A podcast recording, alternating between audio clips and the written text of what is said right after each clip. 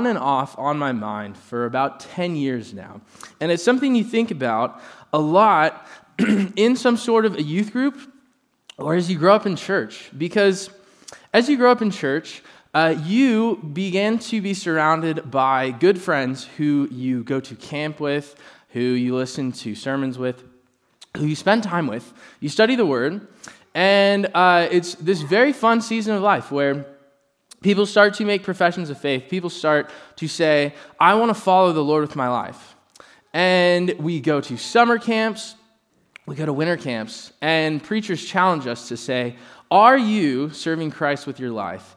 And then my friends, people around me, would start to say and make goals and say, I'm going to change my life this year.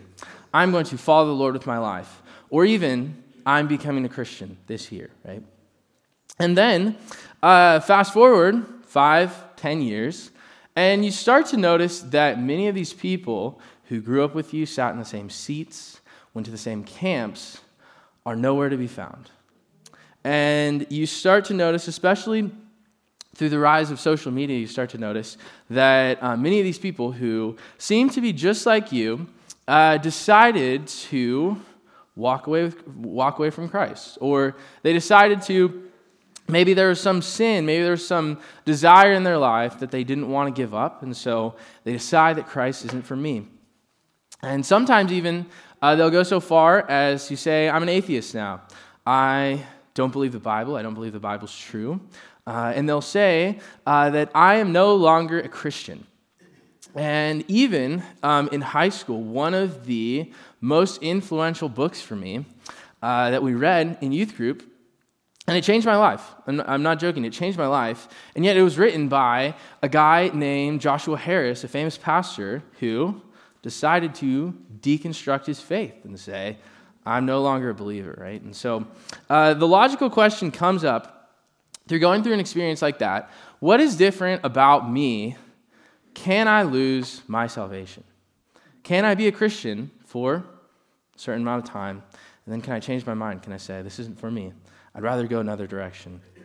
And so that is why uh, I have uh, struggled to find um, confidence in this area. And through the scriptures, through studying the scriptures, I am grateful uh, to see a strong answer that comes from the Bible. And today we're going to be looking at specifically the Gospel of John. We're going to be looking uh, through five key sections of the Gospel of John. And this is so that you might be convinced, and I would add, strongly convinced, that once saved, you are always saved. So, um, as we start, we'll, the first verse we are going to be is in uh, John 3. And if you want to pull up uh, kind of my roadmap for today, I have uh, just kind of the five, these are five reasons from the Gospel of John that a true believer can never lose their salvation. Um, before we get started, I just wanted to add in a couple notes about our study of eternal security, our study of why you, we cannot lose our salvation. A couple notes about this Bible study before we get started. Now, the first note is this: is that um, do you today want the answer to be you can never lose your salvation? What, what do you guys want the answer to be? Do, do we want to be able to lose our salvation? No, right? And so I want, I want to warn us against um, being biased to the text because we want the answer to be eternal security, right? I'm sure you see this all the time, where you'll talk to someone about a certain issue in the Bible, and they want it to be how their feelings, would to line up with their feelings so bad that they'll ignore everything else. And we can't do that today. And then the second um, kind of note before we get started is this is a, I, and I, I want to emphasize this. The Bible is very, very, very clear that you cannot lose your salvation. Um, but there are some difficult texts that we won't be going through today. Texts like the biggest one for me is a Hebrews 6, 4 through 6. Uh, it brings up topics that it makes it sound like at surface level you can lose your salvation. And so the point of that, I guess, is just to let you know that that's out there. People will bring that up to you. And that this general topic is super important to study in the Bible because of the confusion around it, right? So uh, let's get started. Before we get started, let's bow our heads and let's pray that God would give us focus and honesty as we study this topic. Dear Lord, I thank you so much for your faithfulness. I thank you so much for giving us your word, specifically the Gospel of John today, that we could understand uh, the question of eternal security. Uh, can we fall away from the faith? Is it possible for someone to genuinely be saved and yet turn away from you and lose this life that we are given, Lord? And so we pray for focus today. We pray uh, that you would change our hearts to see your word. In Jesus' name, amen. All right, so um, let's go to our first point of today. We have John 3 uh, 36 is our first verse. This type of verse, uh, I could go to quite a few places through John 3 and John 5 that talks about this. And this is my simplest point of the day. If someone asked you, can a believer lose your salvation? And this is just a basic question. They haven't studied this whatsoever. I believe this is the first answer we should give. Uh, this is verse 36. It says this Whoever believes in the Son has eternal life. Whoever does not obey the Son shall not see life, but the wrath of God remains on him. So, my first point, my first reason that you cannot lose your salvation is very simple. Eternal life is eternal, right? Kind of catchy and simple, right? Do you love that? Um, I like simple answers, and the Bible gives us a simple answer. The simple answer is this is that if you are a believer in Jesus Christ, you have eternal life. Um, sometimes people get confused by the simplicity of how John explains this. Some people might say, isn't it so great that when you become a believer, you have, you're now living the good life? You're now living this quality of life that's amazing because you have a relationship with Jesus Christ. The answer is that is absolutely true, but they ignore the fact that eternal is a time word. Eternal, if you study this, there's no way to get around this. There's no way to avoid this if you study the word eternal. This means forever. This means never ending life. And it sounds so simple, right? But uh, it says that whoever believes, when you believe, eternal life is yours. And this is going to be a theme of this point. It is not you could have eternal life. What does the verse say? You have eternal life. And again, uh, this point, I love the simplicity of it. Um, as we, as I chose John uh, three thirty six, there's a couple really important reasons why I chose this verse specifically. Um, one is you see in the second half, it says, Whoever does not obey the Son shall not see life, but the wrath of God remains on him. This is clearly contrasting it with the first half, right? And you see, when it says the wrath of God remains on him, this is clearly, the verse is talking about heaven and hell. It's talking about will you see heaven, be with God, or will the wrath of God remain on you? And so when you look at this verse, there's no way to get away from the topic that says whoever believes in the Son, eternal life means heaven. Eternal life means eternity with God. And the second reason, this is actually very simple point.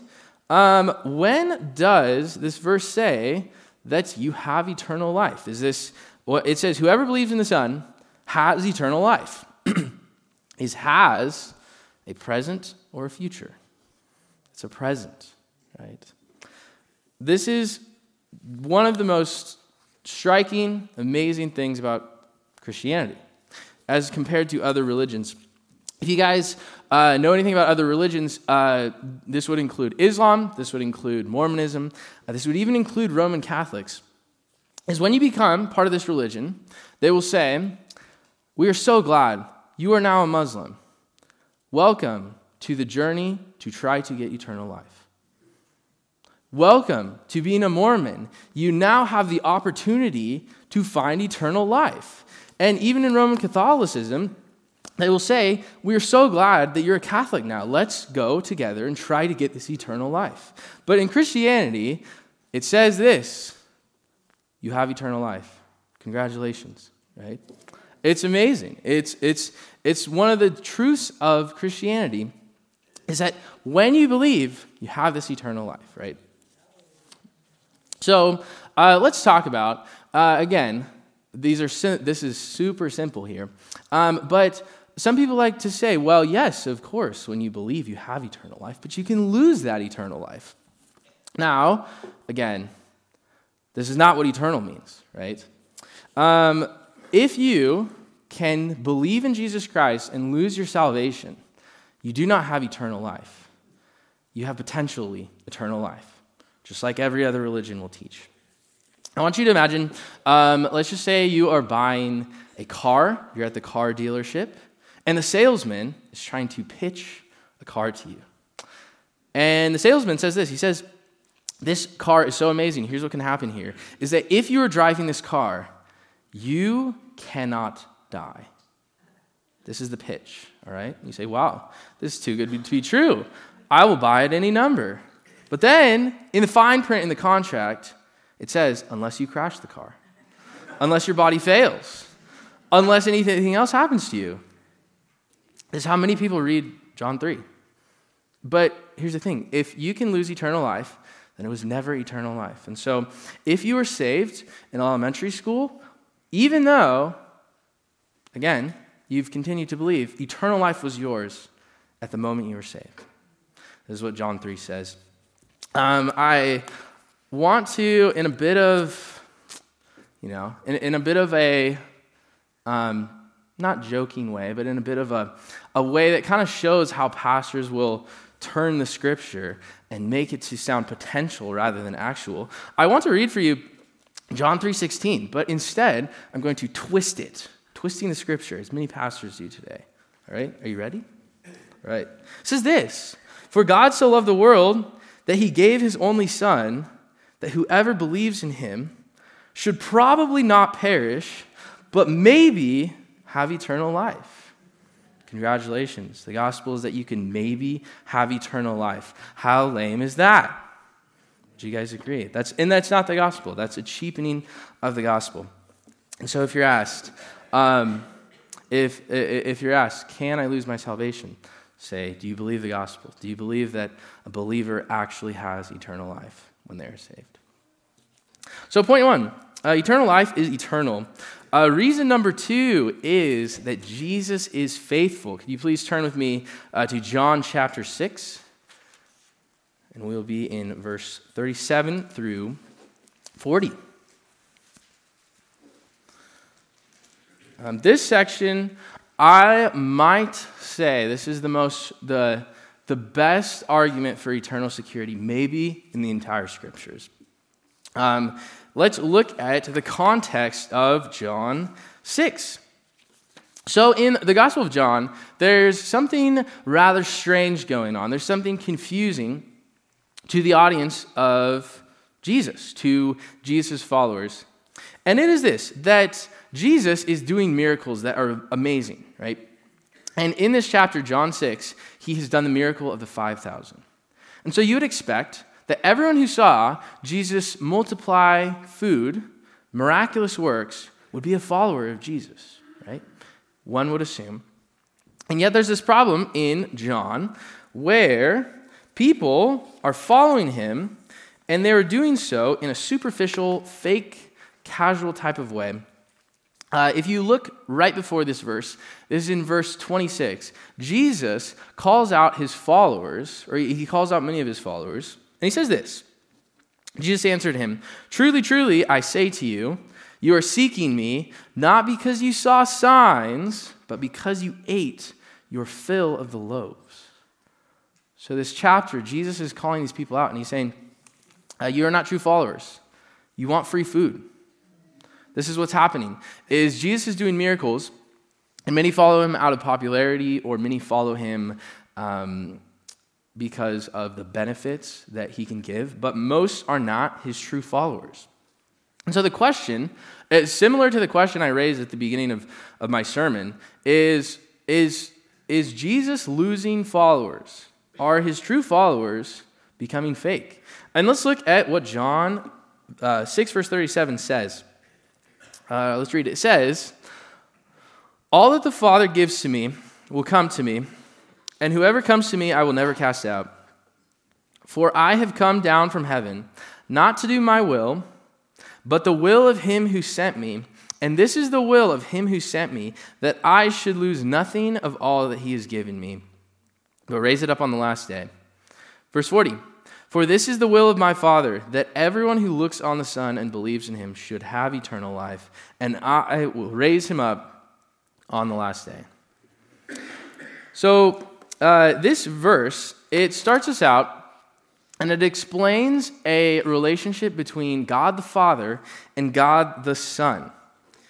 In verse 37, it explains that anyone who has come to salvation, anyone who has uh, believed in the gospel, has actually been given from the Father to the Son.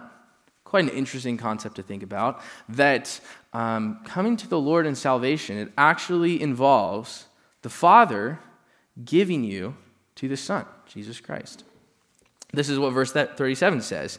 And then it says, Whoever comes to me, I will never cast out. All right? So there's a promise. Jesus, if you are, if you have come to him, you, you will never be cast out. Uh, a little uh, time for your Greek of the day, right? In the Greek, um, this phrase, I will never cast out, this is what's called, we'll call it the double not the not not. So he's, he's literally saying, I will not not cast out. It's, it means that this is a point of emphasis. Jesus is yelling, I will absolutely never cast these people out. Right? And then he goes on, so he says, He'll never cast out those who have come to him. All right? So the question is maybe Jesus can't cast you out, but can you cast yourself out? through your own action, through your own decision, through your own free will. Let's look at what verse 38 through 40 say. So they say that, For I have come down from heaven, not to do my own will, but the will of him who sent me. Jesus states something very simple. He states, I'm here to obey the Father. What the Father wants, I will make happen. This is true. The Father desired for the world to see salvation, and through Jesus, the world saw salvation. Makes sense, right? Uh, but it says, what is the Father's will here specifically? Verse 39, it says, And this is the will of him who sent me, that I should lose nothing of all that he has given me. So, verse 37 already explained that God the Father gives believers, as they come to, to, to the gospel, to Jesus. So, all that the Father has given him, that is talking about every single true believer that has ever existed. And he says this the Father wills, the Father wants for you not to lose your salvation. This is what the Father wants. He desires that you, and it's not just a desire, it's something that will happen. He says, You won't lose your salvation. And if this couldn't be more clear, it says that he that, that should lose nothing of all that he has given me, but raise it up on the last day. What does this mean? the exact will of the Father is that you would go from believing in Jesus Christ, go through your life growing in Jesus Christ, and go to glory. So, this is the will of God that you would stay a Christian to a Christian, that we would make it from now till the end times, still being saved by Jesus Christ. This is the will. If you didn't get it the first time, there's a repetition. Verse 40 This is the will of my Father, that anyone who looks on the Son and believes in him should have eternal life. Right? I don't have to explain that eternal life is eternal again. And then it says, And I will raise him up on the last day. The Father's exact will is that if you're saved, you will be raised up on the last day. There's no way you can get around this. So, um, let's as we, I want you to think about the implications of this verse. If you are asking yourself the question, can I lose my salvation? That is not a good question. The question is, is Jesus faithful? Because it says, quite frankly, it says, um, losing your salvation is as possible as Jesus disobeying God the Father. All right? So the only question you have to ask is will Jesus obey God? Right? And uh, let's take a moment to kind of reflect on this truth, right? Because um, sometimes doubting your salvation is actually a very self aware thing to do. Meaning, if you look at your life, you see, even this is, we're close to the New Year's. And every year you see yourself make resolutions that you fail. And every year you see yourself sin. Every year you see yourself being led astray by false teaching. And so, what if your goal for the year is to remain a Christian and you fail all your other goals, right? And so, you, you have to admit before we get started that if there's any possibility that you could mess up your salvation, you would, right? And so, thanks be to God that this verse clearly says that there's this that your security has nothing to do with you. Nothing to do with you. Your faithfulness does not matter. It's entirely the faithfulness of Jesus Christ, right? Such an amazing truth. So, uh, as we turn to our next point, again, uh, at this point in the Gospel of John, uh, this is pretty, it's a pretty open and shut case, in my opinion. Um, yet, we still have to answer and build on the argument and answer the question so, what about my friends? What about the people that we've grown up around who seem like they've fallen away? What about people who say, I've deconstructed my faith? What about them, right? So, this is, um, this is in John chapter 8. Let's read verse 31 and 32.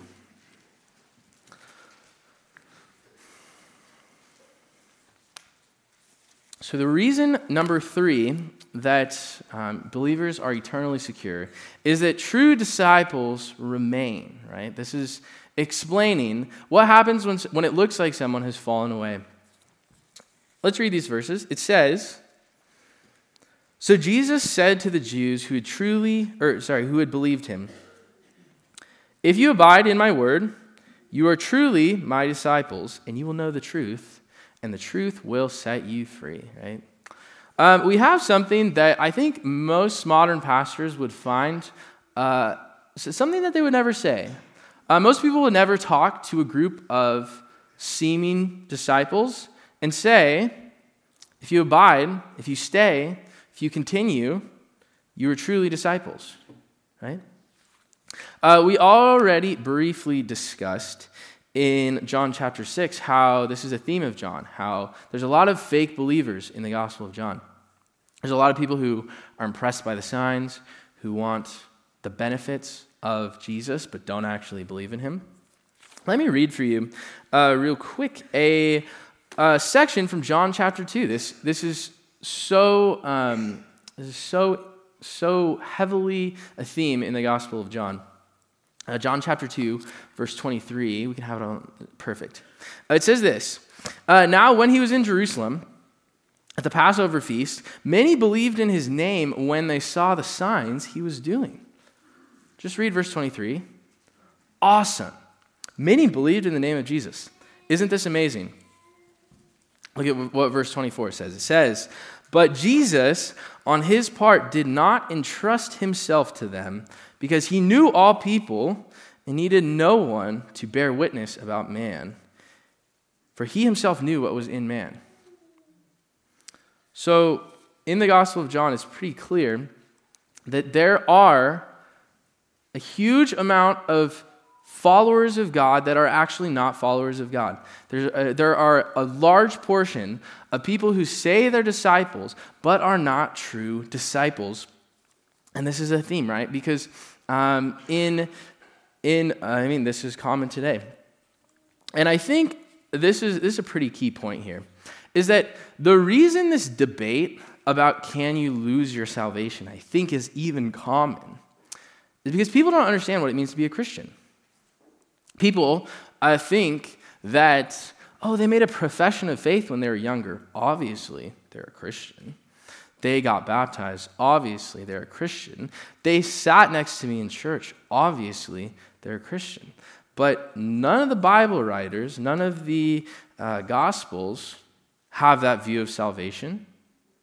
In fact, there's constant warnings that many people in the Gospel of John are not saved. And the same is true for the American church today. Many people that you will grow up with in church, many people who look like Christians, are not Christians.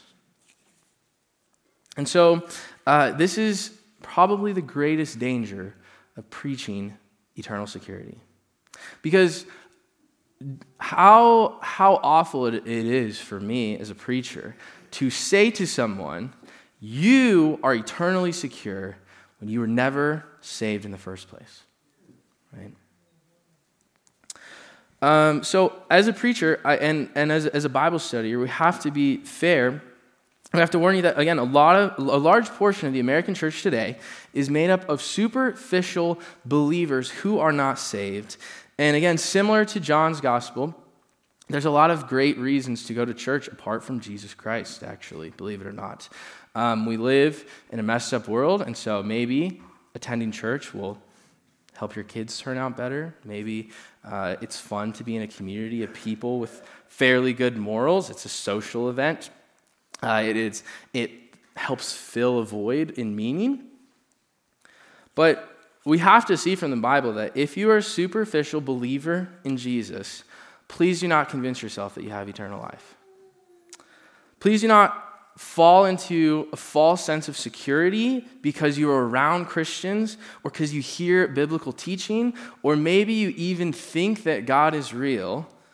And I, I would urge you, if, if you haven't truly believed today, repent of your old life and trust in Jesus Christ as the Bible explains. A believer is not just this, I believe in the idea of Jesus, but I truly trust in Jesus Christ for my salvation, for sin?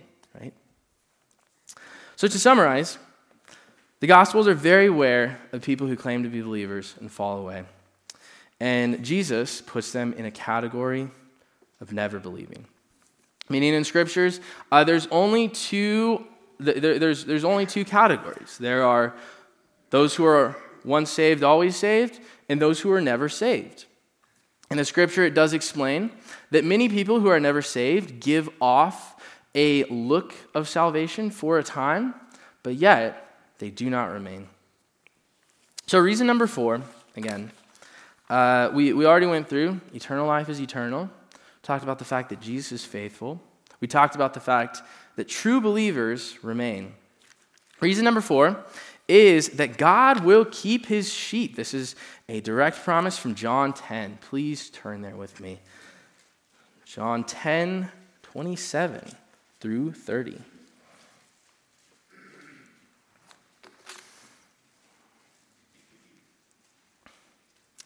So, in this section, this is uh, the famous section where Jesus compares himself and he calls himself the Good Shepherd. He calls himself the shepherd of his sheep. The sheep are true believers, the sheep are those that he protects, all right? Let's read the section. It says, verse 27 My sheep hear my voice and I know them, and they follow me. Verse 28 I give them eternal life, and they will never perish, and no one will snatch them out of my hand. Verse 29 My Father, who has given them to me, is greater than all. No one is able to snatch them out of my Father's hand. I and the Father are one. so we clear, sorry. So we we see a clear section of a promise that if you are in the flock, no one is able to snatch you out from the Father's hand. Let's look in verse 27 to start. Um, we have to address this verse first because many people who will tell you you can lose your salvation love to overplay this verse. It says this My sheep hear my voice, and I know them, and they follow me. So many pastors who will say you can lose your salvation They'll look at the section and they will say, These promises are only for those who are hearing the voice of God. Do you hear the voice of God? Because your life sure doesn't look like it. And do you truly follow Jesus with all of your actions? Because if not, you're losing your salvation. Um, that greatly overplays the analogy we have here, right? In fact, uh, this year I have the privilege of, um, in my life, my favorite sermon illustration has been born this year. My son Preston, right? And this, this is a perfect illustration. Uh, Preston has recently got into a phase of eating objects off the ground, right? Rocks, sticks, etc., etc., right? And um, when he goes to eat a rock, for example, um, if, again, he will hear my voice or Cassie's voice, will say, Preston. And in that moment, he has the rock in his hand and he hears. He hears our voice. He knows this is, these are the people raising me. There's no question that he hears our voice. Yet, the decision of obedience is a little more in the, up in the air, right? Uh, the analogy is the exact same for sheep, right? No one would say, no shepherd would describe their flock and say, My sheep hear my voice. This is voice recognition. This is not perfect obedience. This is not that there's no prone to wander aspect of sheep. That's one of the biggest characteristics of sheep, all right? So there's no reason to say this is a works based security. And then verse 28 says this I give them eternal life in the future if they're good. No, no. And then it says this they will never perish. Let's go back to the Greek. We have our friend, the not not again, right? This, this uh, construction where it causes emphasis, where there's a strong statement being made, it doesn't always happen in the Bible. But strangely, it happens in two passages that are talking about eternal security. This is why, if you ask, even though there's a fair Bible study needed for this topic, but if you ask any of the pastors of this church, can you lose your salvation? I bet you would get a strong no. Absolutely not. Why? Because the scripture says, absolutely not says, No one will snatch them out of my hand. And then it, it, it, relates to the fact that the Father and the Son are one. It says, Guess what? The Father who has given them to me is greater than all, and no one is able to snatch them out of the Father's hand.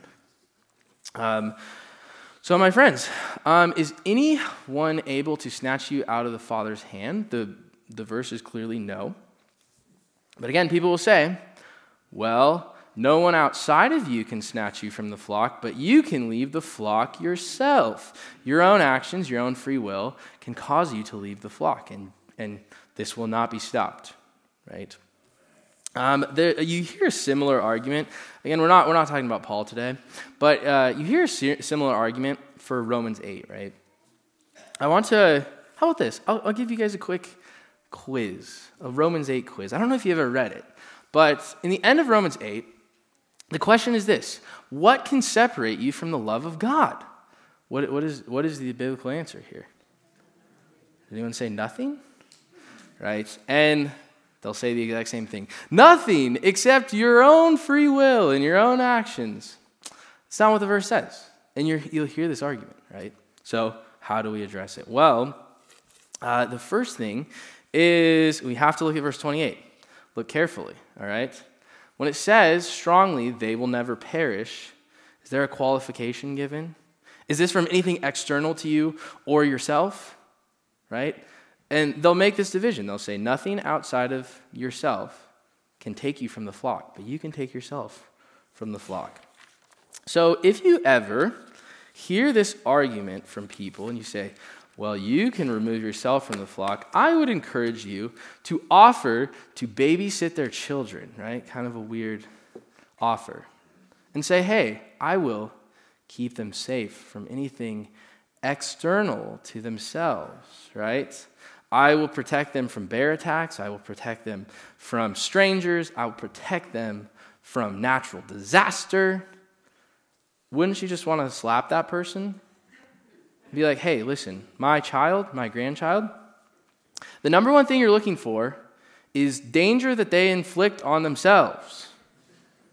Does this make sense? Does everyone agree? Right? When you hire a babysitter, the main thing you're looking for is hey, this child likes to stick objects in the outlet. This child likes to fall off of things. Please protect them from themselves. We are the exact same. We are the exact same. Um, the main danger of our salvation is us doing something to ourselves, us being foolish and saying the gospel isn't for me. And that is why John 10 is very strong. It says, They will never perish. This is absolutely never perish for any reason at all, right? This is what Scripture says. All right, uh, let's talk about reason number five, and that is that God chose believers to persevere. That God, in his sovereignty, is not uh, just in control of some things, but he is also control of if you continue in the faith, believe it or not. Uh, let's look to John chapter 15.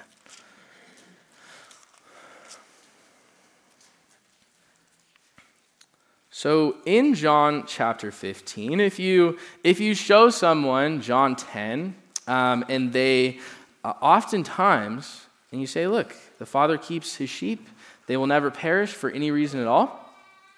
Oftentimes, they will run off to John 15.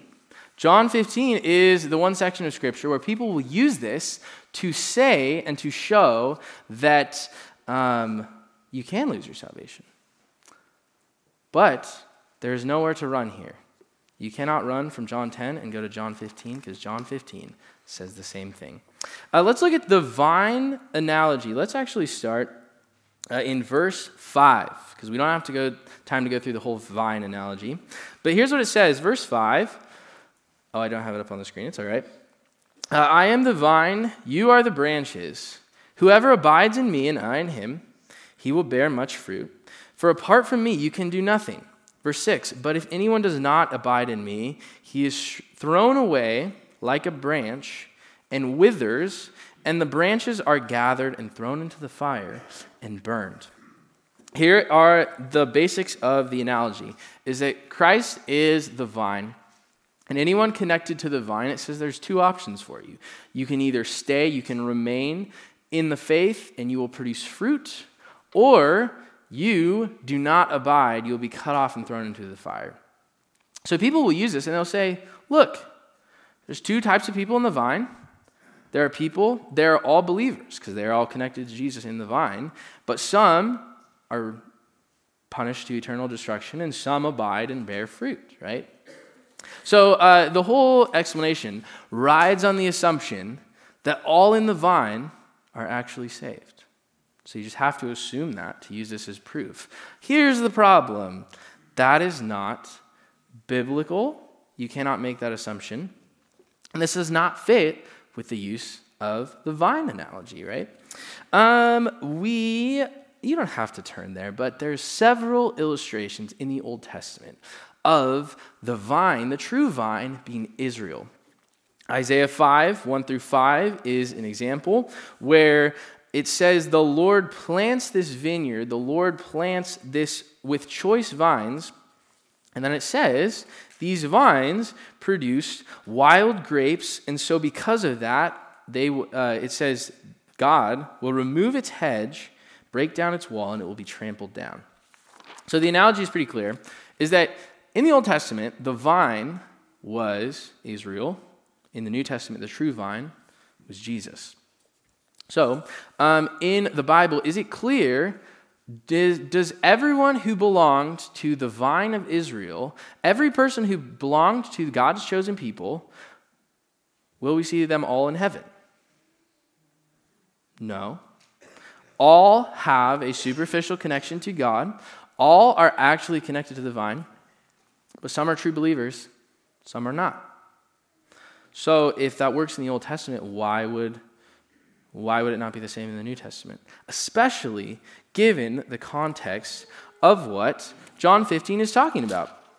Uh, John 15 is in the upper room. This is right before Jesus dies. And what is very, very close to the situation?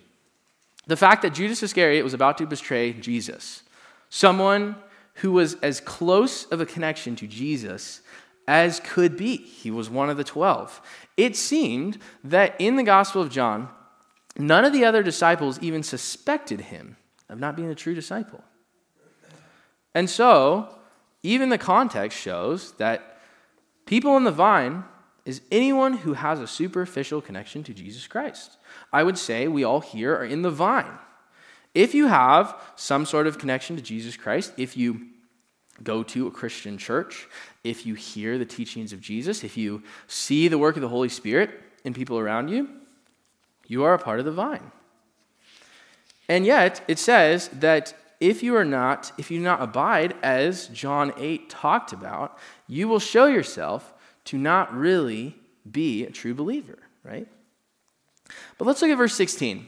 And verse 16 is something I haven't heard addressed a lot by, by people who, again, claim to say that you can lose your salvation. Verse 16 says this You did not choose me. This is Jesus talking. You did not choose me, but I chose you and appointed you that you should go and bear fruit, and that your fruit should abide, so that whatever you ask in the, uh, the Father in my name, he will give to you. Uh, do you know what is amazing? Is that God controls everything. And this includes whether you stay a Christian. And most some people would disagree with that, but verse 16 directly says this. It says, You did not choose me, meaning uh, you are not actively as a Christian making the choice. Do I want to continue to follow God or do I not? Meaning, uh, you, it's not like that you can choose to fall away because it says this I chose you and appointed you. Specifically, it says that you should go and bear fruit, and your fruit should abide. So, part of God's sovereignty, part of God's choosing, is that uh, true believers would abide, true disciples would stay, right? And so, fitting in with the categories that John 8 already gave, there's only you're a believer and you'll stay a believer. Or maybe you looked like a believer, but you never were a believer, right? And again, this is, again, I, I so appreciate ending that John ends on a simple point is that, wait, God's in control. God is in control of your security. God is in control if you fall away or not. And God has said, this will not happen, right? And so, um, so point five, um, it really, really caps off our study. So, as we close today, uh, I want to, uh, again, if I could have the, the five points back up on the screen for me. Um, I, I truly believe that each of these points in their own is, is a very strong argument, but as a whole, there's just, there's, it's unshakable. There's, the gospel is unshakable, and eternal security is unshakable, right? So here's our summary one of five, five reasons that true believers are secure. Uh, one, eternal life is eternal. Jesus is faithful. True disciples remain. God will keep his sheep. God chose believers to persevere, to continue, to remain. Um, I, again, um, it's such a blessing uh, to see God's faithfulness, right? Um, so, Three closing points for you today. Uh, the first closing point, uh, I, I, want us to remember and, and, think about those who fall away and remember uh, this fact is that we have to understand that many who claim Christ in the church today are superficial believers and will not receive eternal life. And that's it's sad to see, but we have to have this in mind. We have to realize that just like in John, in John's gospel, many are casual, superficial believers, and these are not true disciples. So, uh, because of this, point number two, we're called to stay faithful. Um, the Bible, even though God is in control, and even, even though you cannot lose your salvation, the Bible says, well, because of that, continue in the faith. Because of the peace of the security of Christ, grow, continue in the Word. And then point number three is rest and be thankful in the truth that security lies not in your own faithfulness, but in the faithfulness of God. The fact is that John teaches that um, Jesus did not just come to earth to save, just as a savior, he was also, John 6, a keeper. Meaning, Jesus was not just sent to earth to save the world and say, here is the opportunity to be saved. Now keep this salvation. But Jesus is not only your Savior, but Jesus is your keeper, right? Such a blessing. Because again, on our own, we are destined to forsake our Savior. We're destined to wander. We're destined to dive into whatever sin that we did before salvation. And so thanks be to God that it is not about us, but it is about Him, right? And uh, the gospel is not a shaky gospel. This isn't something where um, you may be saved. You maybe have eternal life. You potentially have eternal life. Thanks be to God that if we believe, we actually have eternal life. Bow your heads with me. Let's pray. Dear Lord, I thank you for your goodness. I thank you for not only being our Savior, but our keeper, Lord. Um, I thank you for revealing this clearly to us in the Gospel of John that our security, us being Christian and staying Christian, that we would never fall away. That isn't about us. That's about you. That's about your faithfulness and your goodness. And so, thankful, uh, thank you so much that our security uh, is all about your faithfulness. Um, thank you that your faithfulness uh, remains and that we'll, we will be kept to the last day. We love you in Jesus' name. Amen.